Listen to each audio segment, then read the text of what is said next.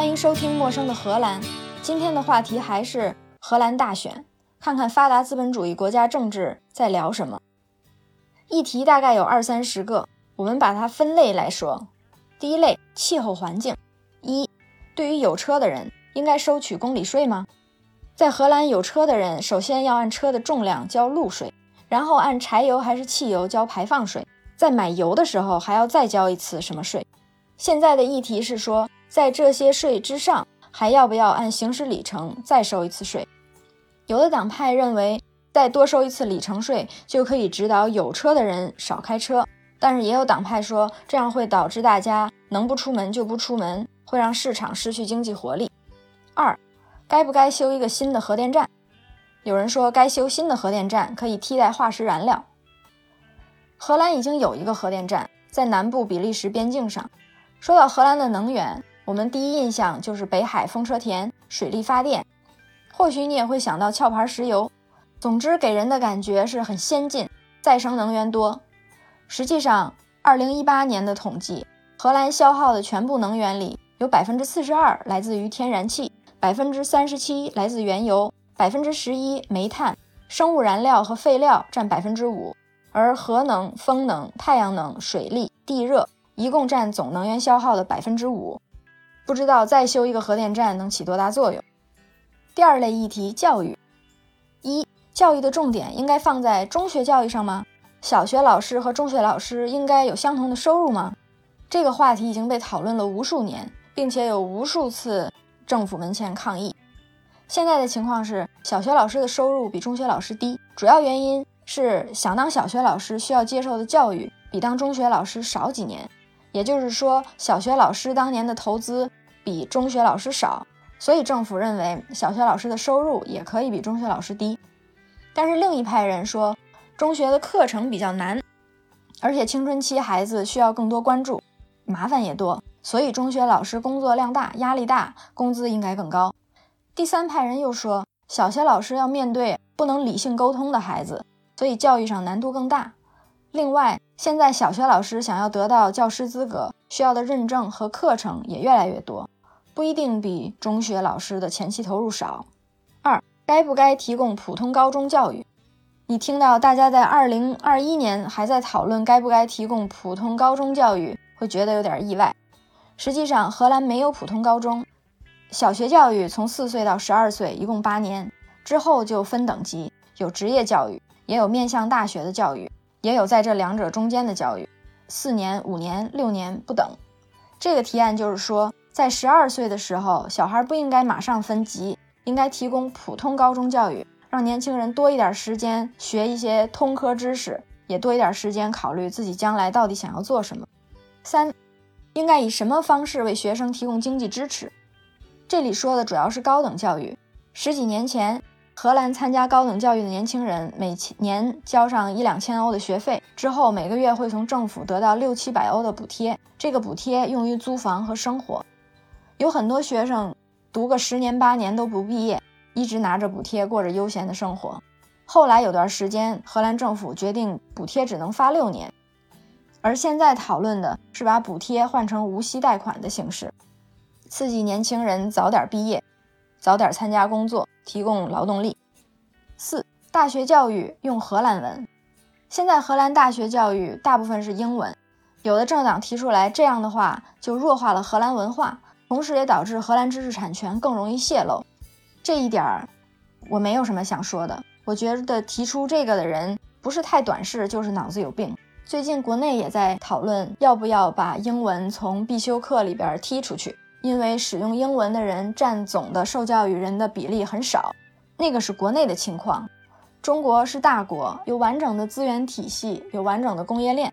但是像荷兰这种小国，大部分都是靠贸易，都是在靠和各国的人打交道。英文在荷兰的重要性跟英文在中国的重要性是不能比的。第三部分议题关于工作和收入：一、住房贷款利息可不可以抵税？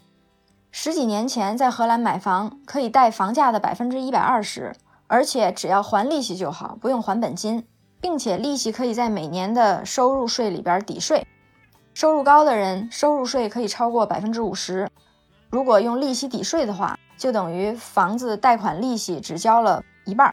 这个政策在很长一段时间里都起到了促进房地产的作用，因为房价一直在涨，所以银行也不用担心，如果贷款人只还利息不还本金，因为房子只要一卖，银行的投资总是可以回本，并且可以赚到收益。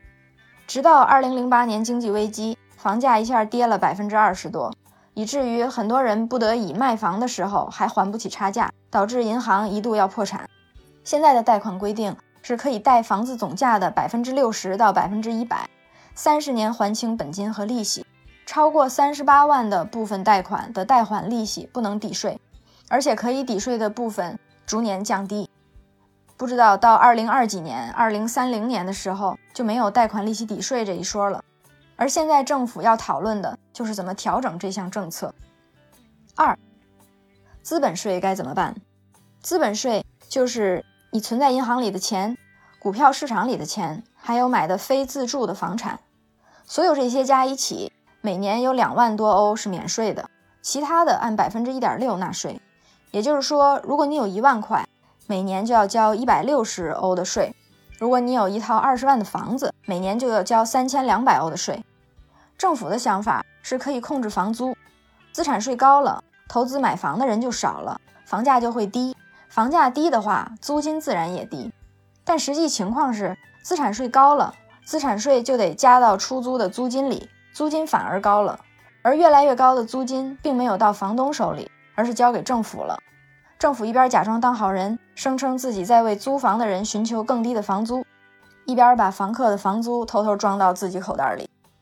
三，失业救济金应该怎么办？失业救济金跟失业保险是两个概念。失业保险是根据一个人的工龄，在他失业的时候可以得到他工龄那些年那么多个月的薪水，每个月的薪水是他最后一份薪水的百分之七八十，最多可以拿十二个月。这个钱实际上也是他工作时候从自己工资里边交上去的一部分，我印象里有百分之二十左右。照这么看来，难道说不应该是拿工龄乘以二这么多个月的薪水吗？在失业保险领完之后，如果还失业，或者是从来没有工作过，从来没交过失业保险，就可以领失业救济。现在要讨论的点就是到底应该领多少失业救济。目前失业救济和最低工资是挂钩的，很多人认为这样不合理，因为工作和不工作拿一样的钱。当然，有人愿意选择不工作。现在的议题是要把最低工资和失业救济分开，今后再提高最低工资的时候，就不用再提高失业救济。四领养老金的年龄是不是应该和预期寿命相符？经济危机之前，荷兰退休年龄是六十五岁。经济危机，养老金投资失败，于是就不得已把退休年龄慢慢提高。先是提高了几个月，后来又提高了几个月，现在提高到了六十七岁。政府说的原因是人们的平均寿命提高了。现在讨论的问题就是。领养老金的年龄应不应该随着平均寿命的提高而提高？荷兰养老金分三个部分，第一部分是国家养老金，不管你工没工作过，交没交过税，都可以拿到这一笔，大概一个月七百多欧。第二部分是个人养老金，工作的时候雇主交一部分，自己交一部分，按雇主不同，有的三七开，有的七三开，有的雇主全交，有的雇主完全不交。这一部分是将来领到养老金的大头。如果工作一辈子的话，估计一个月能拿个两千来欧。第三部分是商业养老金，有点像养老保险，需要自己买。五，双员工家庭和单员工家庭同样税税收减免。如果收入不是特别高的话，在年收入纳税的时候可以得到一笔税收减免。我印象里大概有两三千欧的样子。如果你有几份工作。只能选择其中一份工作享受税收减免。如果一个家庭有两个人工作，这个税收减免就可以每人享受一次。这个政策就是鼓励每个人都去工作，不要挣太多钱，也可以一周不要工作五天。可是实际情况是，有很多家庭只有一个人做一份高工资的工作，这种情况下，因为工资太高，他可能连一份税收减免都拿不到。可是按家庭收入来看，这一个人全职工作的家庭收入可能跟两个非全职工作的收入差不多，可是这个单职工家庭却没享受到两次税收减免。父母每周三天免费托儿。我没孩子，所以关于托儿的政策从来都没关注过。现在的情况大概是根据家庭收入从低到高，托儿费的百分之九十五到百分之三十是免费的，但是前提是只有在父母都工作的时间里的托儿时间才能免费。提高托儿费，一来可以鼓励多生孩子，二来可以鼓励大家都在工作，听起来已经很合理了。但是我也经常听同事和朋友抱怨，说生了小孩之后，托儿费比一个人的月收入还高，不如留一个人在家照顾孩子。我也不知道是为什么，我也从来没算清楚过。七，解雇法是否应该更灵活？荷兰是一个成熟的资本主义国家，大家都觉得是一个高福利的国家，但是高福利的国家在最近也是越来越吃不消了。七八年前。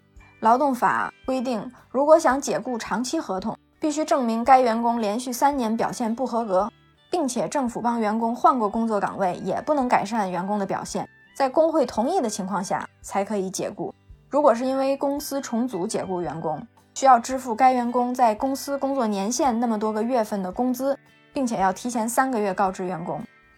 在七八年前，这个劳动法就改了，改成了。雇主不需要理由就可以解除长期合同，提前一个月告知员工，付给员工在该公司工作年限的三分之一的月工资。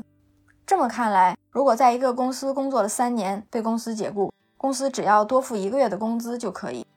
我觉得这已经很灵活了，不知道还想怎么更灵活。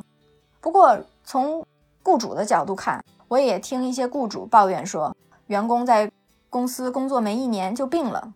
但是按法律规定，在员工生病的时候不能解雇员工，并且要支付两年的工资。两年之后，员工的收入由政府支付。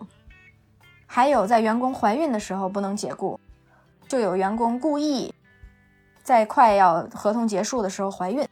如果你的员工总是挖空心思利用这些条款，当雇主确实也是有委屈没处说。除了这些跟大家日常生活相关的议题之外，还有其他几类议题，比如说国际关系，欧盟是不是应该对北马其顿和阿尔巴尼亚等国家开放？欧盟成员国军队之间是不是应该加强进一步合作？该不该增加国防预算？荷兰的难民政策该不该调整？荷兰该不该离开欧盟？寻求庇护者该不该先融入才能拿到出租房？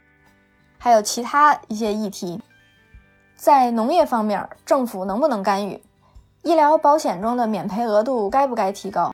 药品生产是不是该欧盟监管？皇室的角色该不该改变？荷兰该不该成为共和国？毒品种植合法化，是不是该用最低刑罚替代最高刑罚？耕地能不能用于建住宅？该不该维持堕胎合法？该不该让安乐死更容易？该不该对肉类征税？能不能取消面纱禁令？政府该不该为奴隶贸易道歉？短途航班该不该增加额外的旅客税？这么多复杂的证件，我觉得一般民众很难每一条都弄得很清楚，所以政府就发明了一些网站，让民众在上面填选择题，同时也邀请各个政党去填这些同样的选择题，所以民众就可以比较自己的答案和其他政党的答案，来选择哪一个政党更能代表他的利益。我觉得这是个特别有意思的事儿。通过看不同政党填的答案，就知道这个党派做事儿的风格。我来给大家念几个。下面一组是自由民主人民党，也就是现在最大党的回答。问：活动组织者是不是要在入口处查疫苗接种证明才允许人们参加活动？自由民主党怎么看？自由民主党以自由为最大的资产。他们相信人们可以自己决定是否要接种疫苗，拒绝接种疫苗不会阻止人们的正常生活，但是可以采取防护措施防止感染。我们可以想象，在很多人聚集的地方，比如节日，人们会检查疫苗接种证书。问题二，在国防预算上应该花更多的钱吗？自由民主党认为，确保荷兰安全至关重要。近几年通过增加国防开支已经迈出了良好的第一步，但是我们还没有达到目标。问题三。所有父母必须得到每周至少三天免费托儿服务吗？自由民主党希望在职父母每个月有更多的钱，我们确保为父母减轻负担，降低育儿费用。问题四：除夕夜应该允许燃放烟花吗？自由民主党认为，对于许多荷兰人而言，烟花是新旧节日传统的一部分，但是这绝不能给我们的援助人员造成重大损害和不便。问题五：购买肉类应该额外征税吗？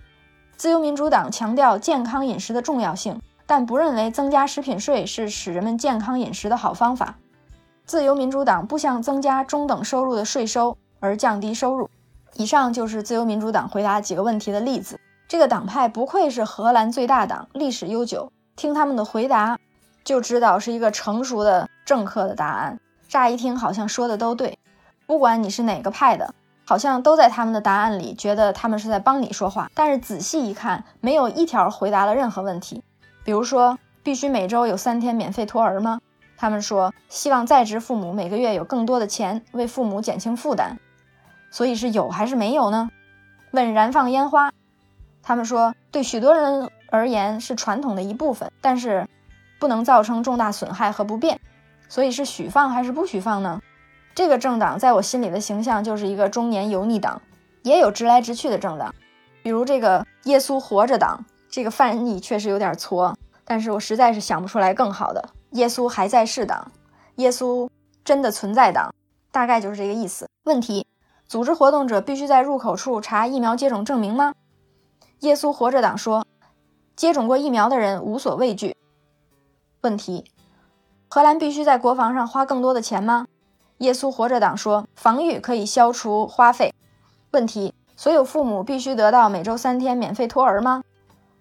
问题：活着党说，父母必须自己照顾孩子。荷兰必须离开欧盟吗？欧盟是荷兰人的锁链。对驾驶者应该征收每公里汽车税吗？污染者付费是我们的原则。购买肉类应该征税吗？肉食是重要的营养来源。政府必须将文化活动的增值税减少吗？我们反对任何形式的增值税，这个党就很直白，并没有想取悦所有人。当然，这也许就是为什么这个党在议会里也没几个席位的原因。以上就是今天的内容，你想好要选谁了吗？陌生的荷兰，下次见。